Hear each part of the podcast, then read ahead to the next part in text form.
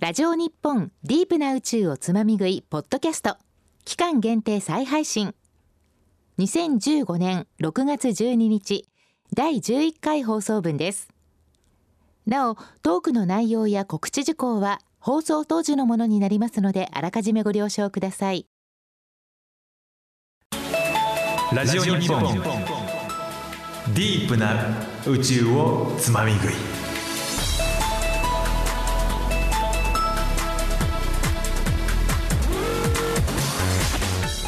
1422ラジオ日本をお聞きの皆様お待たせいたしました。こんばんは。JAXA 国立研究開発法人宇宙航空研究開発機構のディープ担当研究者をしております。長い眠りから覚めたワインのような深い赤が似合う男畠中龍太です。突然ですが今日6月13日は何の日か皆様ご存知でしょうか？今から5年前の6月13日23時8分小惑星探査機はやぶさから分離された回収カプセルがオーストラリアウーメラ砂漠に着陸しました。この時人類は初めて小惑星のサンプルを獲得したのです。このはやぶさの帰還を記念して JAXA の施設がある4つの市2つの町で組織する銀河連邦で制定されたのがはやぶさの日です。はやぶさの開発を行った宇宙科学研究所がある相模原市の相模原市立博物館でははやぶさウィーク特別上映を明日6月14日まで行っています。さらにはやぶさの日の今日だけプラネタリウムが無料です。無料観覧には整理券が必要ですので詳しくは相模原市立博物館のホームページをご覧くださいませ。さて今日も始まりましたディープな宇宙をつまみ食い。今日はこの番組の BK パーソナリティ畠中龍太がお送りいたします。この番組は宇宙をディープにお届けする30分間。専門用語も遠慮なく次々と飛び出してきますが大事な専門用語は放送終了後番組のウェブサイトに載せておきます。ご安心くださいませ。ディープな宇宙をつまみ食い。今日のメニューをご紹介いたします。まずは宇宙ディープディープ。JAXA の研究者に自身の専門分野のディープ話をたっぷりと聞かせてもらうコーナー。今日は宇宙の誘導制御技術のお話です。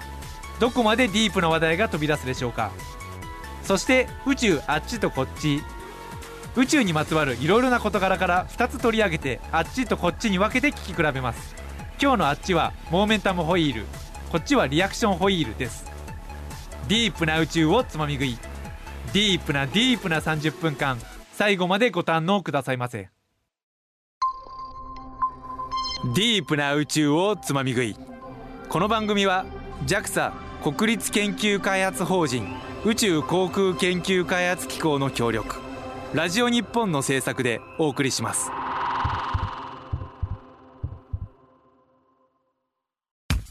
ラジオ日本ディープな宇宙をつまみ食い。今日は PK パーソナリティ畠中龍太がお送りしております。この番組はいつでもどこでも何度でもお楽しみいただけるポッドキャストでも配信中です。詳しくはラジオ日本のウェブサイト「ディープな宇宙をつまみ食い」のページにアクセス !1422 宇宙つまみ食いで検索!ディープディープディープディープ。宇宙ディープディープ。ディープディープ。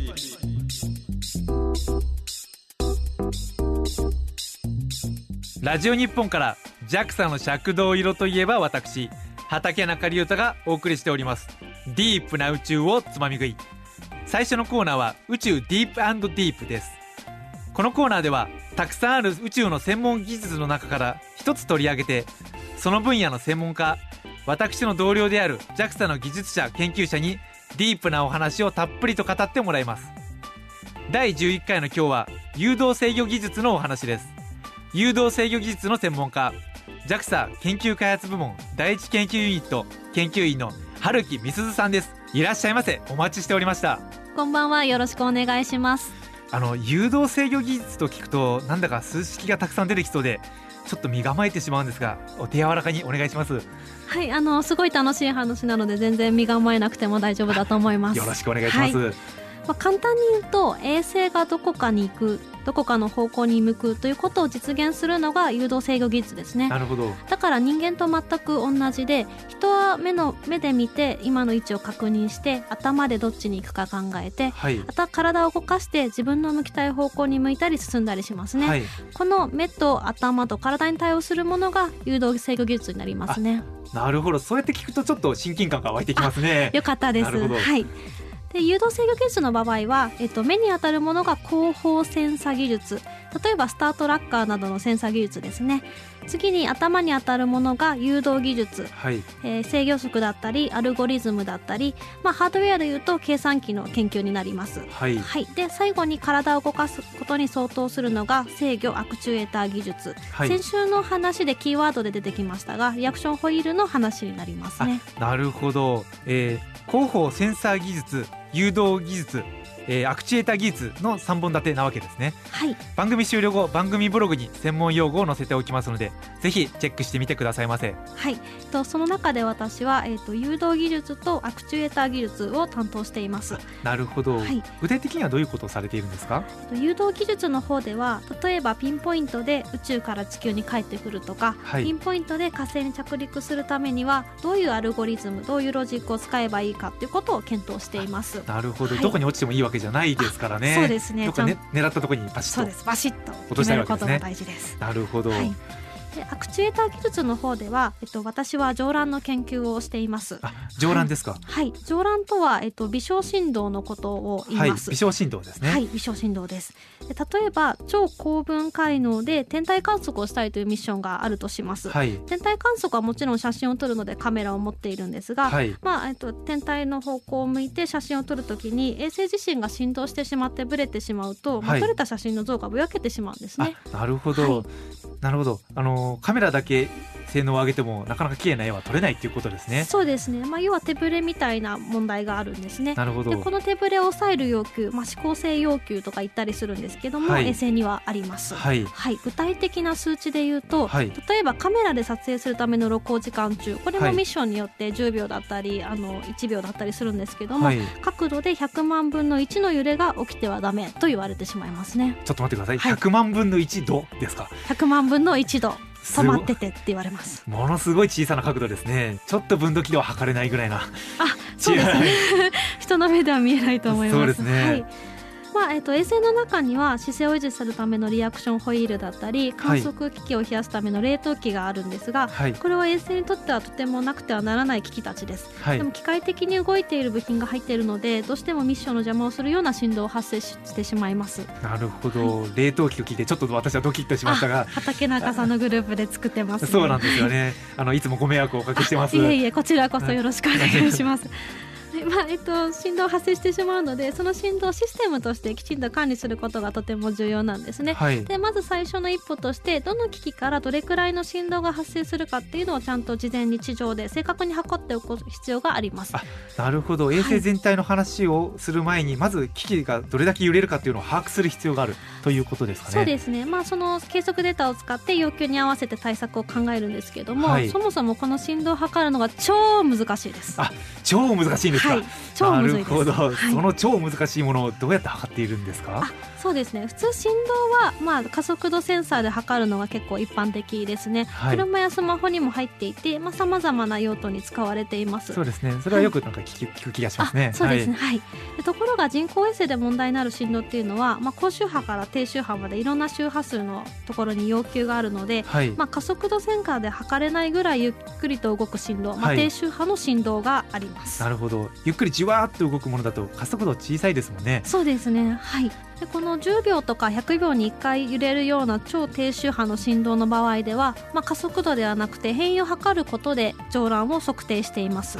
なるほど。低周波振動の場合は加速度ではなく変異を測るということですね。そうですね、まあ、地上にあのくっついては測れないので、まあ、空気浮上の板の上で機器を乗せて、はい。その変異を測ることにより振動を計測しています。あなるほど。そういうやり方なんですね、そうですね。で計測データ自身は、えっと、一時のバネマス系である運動方程式に適用して、まあはい。FFT かけたりラプラス変換することによって欲しい結果、まあ、力として出てきますね。なるほど。はい、ラプラス変換はとてもはいいい人です。いい人ですか、はい。あのいい人と聞くとちょっと親近感も湧いてきますが私ちょっと数学苦手なのでちょっと嫌なやつなイメージはありますね。そうですか、きっと畑中さんも仲良くなれると思うので、ぜひ、はい、近づいてみてください。なるほど。はい私が使っている一次のバネマス方程式はあの線形方程式なのですごい簡単なんですね。はい。本当のリアルな世界では非線形ばかりでそういう項もあの加えていかなければならないんですけども、はい。今はシンプルに考えられるように線形にモデル化して、えっとはい。使っています。あなるほど。実際には非常に複雑な現象をこういかにシンプルにあのモデル化していくかっていうところがポイントなわけですかね。そうですね。なるほど、皆様ついてきていますでしょうか？この番組はポッドキャストでも配信されますのでぜひおさらいしてみてくださいませまあえっと、測定ではもう一個問題になってくるのがバックグラウンドノイズの問題があります。はいバックグラウンドノイズですねバックグラウンドノイズです。はい。あの要は測定したい上乱があるんですけども、はい本当はその規定に対して例えば空気の上乱だったり、まあエアパッドの上乱だったり、はいエアコンなども影響してくるので、はいこういう外乱が入ることで正確にあの上乱を測定できないという問題があります。空気浮上しててもあのエアコンが影響したりするわけですか？そうです。エアコンで揺れてしまうんですね。あそうなんですか、はい。そんな微妙な計測をするんですね、はい、あの空調は止めるので夏は暑く、冬は寒い中であの計測をしています。それはなかなか大変そうですね、それからもう一つあの大きいバックグラウンドノイズが、まあ、地球が 0.2Hz で振動しているのがノイズになります。はいちょっと待ってください、はい。あの地震の話ではなくて、はい。地球全体がこう揺れていることをおっしゃってそうですするんでかね。ねあの常時微振動とか言うんですけども、通常地震がなくても地球が常に 0.2Hz でワンワンってこう振動しているんですね。あ。そうなんですね、まあ、世界中であのいろんなところで測定して地球の固有振動数がどうなってるかってい。う発表した論文があるんですけども、はい。それを参照すると 0.2Hz のところで振動していて、はい。一応私の計測結果でもその 0.2Hz のところに共振しているような結果があ出ていますね。なるほど。ちゃんと実はい験結果に現れているわけですね、そうですね。はい。で今は地球全体の話をしてたんですけども、あのそれだけじゃなくて、あの次に地面に由来する振動、まあ地質に由来する振動もあるんですね。私が今計測しているのが茨城県のあの筑波宇宙センターで計測しているので、はい。関東平野の固有振動数が気になるところなんですけど、はい。この固有振動数大体2から3ヘルツっていう報告があるので、そこのところにも、あの共振が出ています。あ実際にそれが出るわけですか？そうです。ここの共振が出ると,、えー、とバックグラウンドノイズが大きくなって実際に測りたいあの振動自身が見えなくなってしまうという問題があります。なるほど、繰り返しになりますが空気で浮かしていてもこういうものが影響するということで影すね。響しますね。地震でもないのに。そうですね。センサー自身が浮いてしまうのでセンサーと相手の相対を考えるとなるほど振動してしまいます。なるほど。関東平野の固有振動数2から3ヘルツだそうです、皆様ぜひ覚えておいてください、はい。さあ皆様ディープな話は続いておりますが焦ってはいけません。ここでブレイク。ラジオ日本ディープな宇宙をつまみ食い。宇宙ディープディープ。今日のゲストは誘導制御技術の専門家春木美鈴さんディープな話はさらなる深みを目指します。著作権の関係で一部の楽曲をお届けできません。ご了承ください。お送りしています曲は春樹さんお気に入りの一曲テイラー・スウィフトで22です。ところで春樹さんは休日は何をされていますか？と休日は陶芸に行くことがありますね。陶芸ですか？はい。あの陶芸ってあの焼き物の陶芸ですかね。あそうですそうです。あはい。なるほど、はい。そんなご趣味があったんですか？そうですね。中高と6年間ずっと陶芸部で陶器を作っていて、はい。まあ、今もあの卒業してからもちょっと土に触りたくなったり、はい。なんか考え事したくなると、はい。あの茨城県の笠間に行って焼き物をやっています。なるほど。さすが茨城県民ですね。すね。笠間に行かれるわけですね、はちなみにあのお気に入りの陶器せあの日本中にいろいろあると思うんですけどなんかあるんですあか私はやっぱり笠間でずっとややってるので笠間が好きですね。瀬戸物とかはい。よく有名なんですけど、すごい綺麗なんでそれはそれで好きなんですが、はい。笠間焼きと違ってこうダベッとしたダベットベダッとした感じ。がベダッと。どういうことですかね。あのすごいあの日常の食器によく合うような。あ、はい。そういう感じなんですね。そうですね。家で使ってる食器がほとんど今自分で作ったものなので、あ、はい。家で使われてる食器が、はい。あそうなんですはい、ねと、てもご飯も美味しく食べられます。なるほど。自分で作ったご飯がより一層美味しく感じられるということですね。はい。なるほど。いいですね、はい。そんな JAXA 研究開発部門第一研究ユニットの春木美鈴さんと宇宙ディープディープをお送りしております。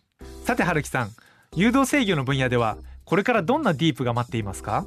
そうですね、えっと、宇宙の技術って結構枯れた技術が多いって言われたりするんですけども、はい。上乱の分野はすごい新しく問題になってきたところなので今ホットなわけですね。あそうですね。新規技術なところだと思ってます。その中で、はい。あのさっきも言ったんですけれど上乱の計測って超むずくてですね、はい超むずいんですね、はい、あの答えがないので考えることがとても多いんですね。あ答えがない。はい。あのどうやってやっていいか全然わからないってことですかね。あそうです。ね今やってる計測方法がそれこそ今空気で浮かすシステムを使ってますけどはい。正しいかどうかもわからないですし、はい。自分が使ってる運動方程式が正しいのかどうかもわからないですし、はい。その値が本当に正しいかどうかっていうことを考えることがとても多いですね。なるほど、本当に手探りの中やってる感じなんですね。あそうですね。エアパッドの形状の振動でどう使われるかとか、はい。そういうことも考えたりします。なるほど、楽しそうに仕事されてますね。あはい。最近は楽しく楽しく建設的に仕事をするのがスローガンなので。あのスローガン、スローガンがあるんですか？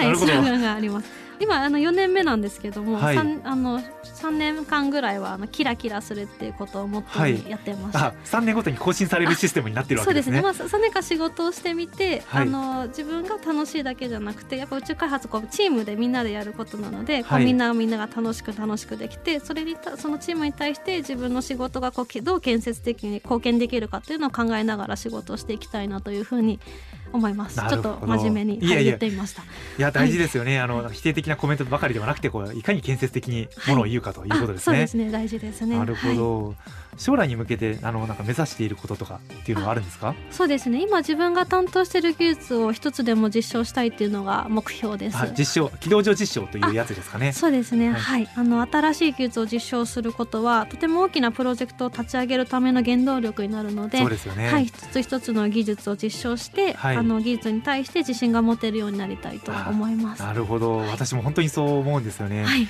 やっぱり大きなプロジェクトやりたくて新しい技術が必要でももうすでに実証されたものでないとなかなか使わせてもらえないっていうことありますよね。そうでなるほど。ぜひ軌道上実証できるといいですね。はい、はいちなみにあの個人的になんか宇宙に行きたいとかそういう希望はあるんですか？あはいぜひ行きたいですね。あなるほど。どこに行って何をしますか？ああそうですね。私はやっぱりボイジャーに会いに行きたいですね。ボイジャーですか、はい。また一番遠いやつに行ったわけですね。人類がこう作ったあのもので一番遠いところにいるボイジャーに会いに行きたいと思います。なるほど。はい。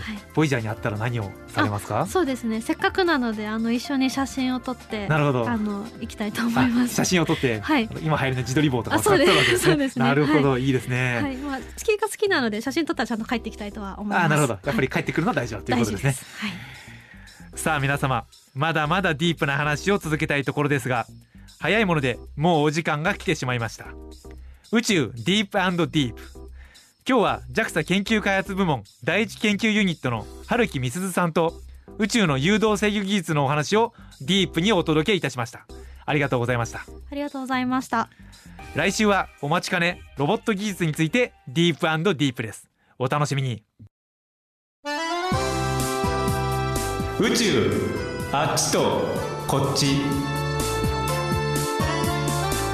1422ラジオ日本から柳は緑花はくれない畠中龍太がお送りしております。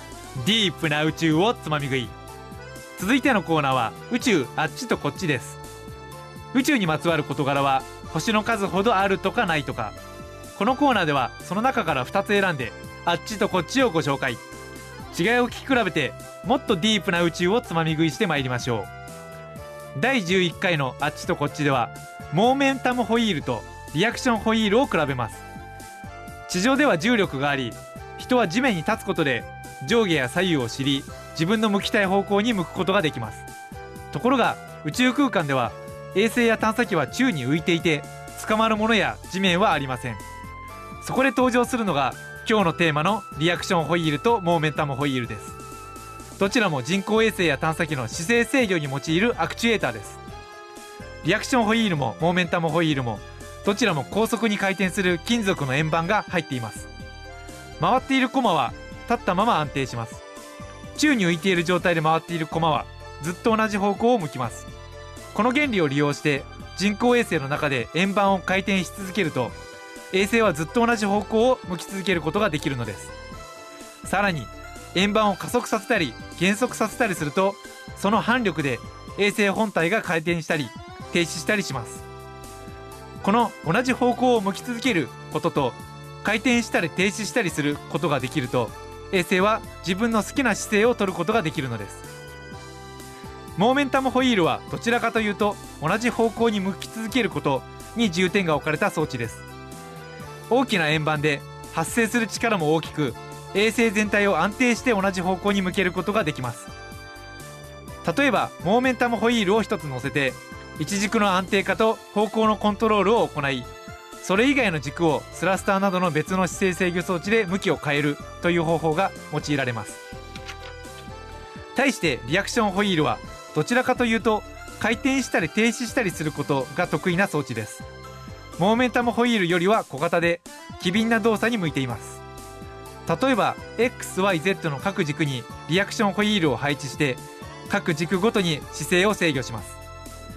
これらのホイールを使うことで衛星は自在に姿勢を変えて地上の撮影や宇宙の観測をこなしているのです。さあこのコーナー宇宙あっちとこっちではリスナーの皆様のメールをお待ちしております。比べてほしい宇宙の事柄やあなたの宇宙ディープ自慢をお寄せください。メールアドレスは deep.jorf.co.jp deep.jorf.co.jp です。ラジオ日本ディープな宇宙をつまみ食い。宇宙あっちとこっちをお届けしました。ラジオ日本ディープな宇宙をつまみ食い。今日は BK パーソナリティ畠中龍太。君もツイッターで参加してみなよ。ハッシュタグは宇宙つまみ食い。待ってるよ。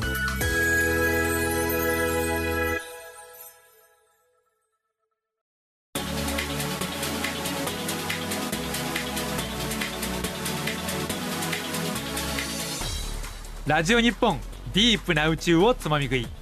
お聞きくださいましてありがとうございました。本日は誘導制御技術のお話でしたが私が印象に残ったのはやっぱり何といっても関東平野の固有振動数ですかね。非常に精密な計測をするのにあのエアコンの風だけではなくて地球全体の振動それから地盤地盤の揺れというのを気にしなければいけないというのが非常に驚きでした。ぜひ今後も春樹さんの活躍に期待しましょう。リスナーの皆様からメールそしてツイッターでメッセージをいただいております。マルシス様先日の宇宙つまみ食い聞いてる。真空複合環境試験設備の前室で聞こえてた音はクライオポンプの動作音かな？ありがとうございます。まさにその通りでございます。第7回特別企画の真空複合環境試験設備の前室にはクライオポンプのコンプレッサーがございました。さすがお耳が高い。それからフィフススター様。小型衛星運用室の音がディープでとても面白かったです。ポンポンという衛星データのダウンリンク音。ピコンピコンという注意喚起音。シャリーンというアップリンク音。どれもとても特徴的です。こちらも第7回特別企画のご感想をいただきました。スタッフが僕の前で嬉し泣きをしております。お伝えできたようでディープ冥利につきます。それからのぞみ様清村様和樹様ほかたくさんの方からメッセージをいただきました。本当にありがとうございます。ディープな宇宙をつまみ食いではリスナーの皆様からメッセージをお待ちしております。宇宙ディープディープで取り上げてほしいこと。宇宙あっちとこっちで比べてほしいこと。それから感想や質問もぜひお寄せください。メールアドレスは deep.jorf.co.jp deep.jorf.co.jp です今日の専門用語がアップされるウェブサイトも見逃してはいけません www.jorf.co.jp の番組一覧ディープな宇宙をつまみ食いのページにアクセスくださいませポッドキャストもこちらでご確認くださいツイッターは「ハッシュタグ宇宙つまみ食い」をつけておつぶやきください宇宙は漢字つまみ食いはひらがなでございます。あと JAXA のウェブサイトもぜひご覧ください。www.jaxa.jp です。1422ラジオ日本ディープな宇宙をつまみ食い。お相手は私この番組の BK パーソナリティそして JAXA のディープ担当研究者の畠中隆太。今日のつまみ食いはここまで。ごちそうさまでした。ディープな宇宙をつまみ食い。この番組は JAXA 国立研究開発法人宇宙航空研究開発機構の協力ラジオ日本の制作でお送りしました。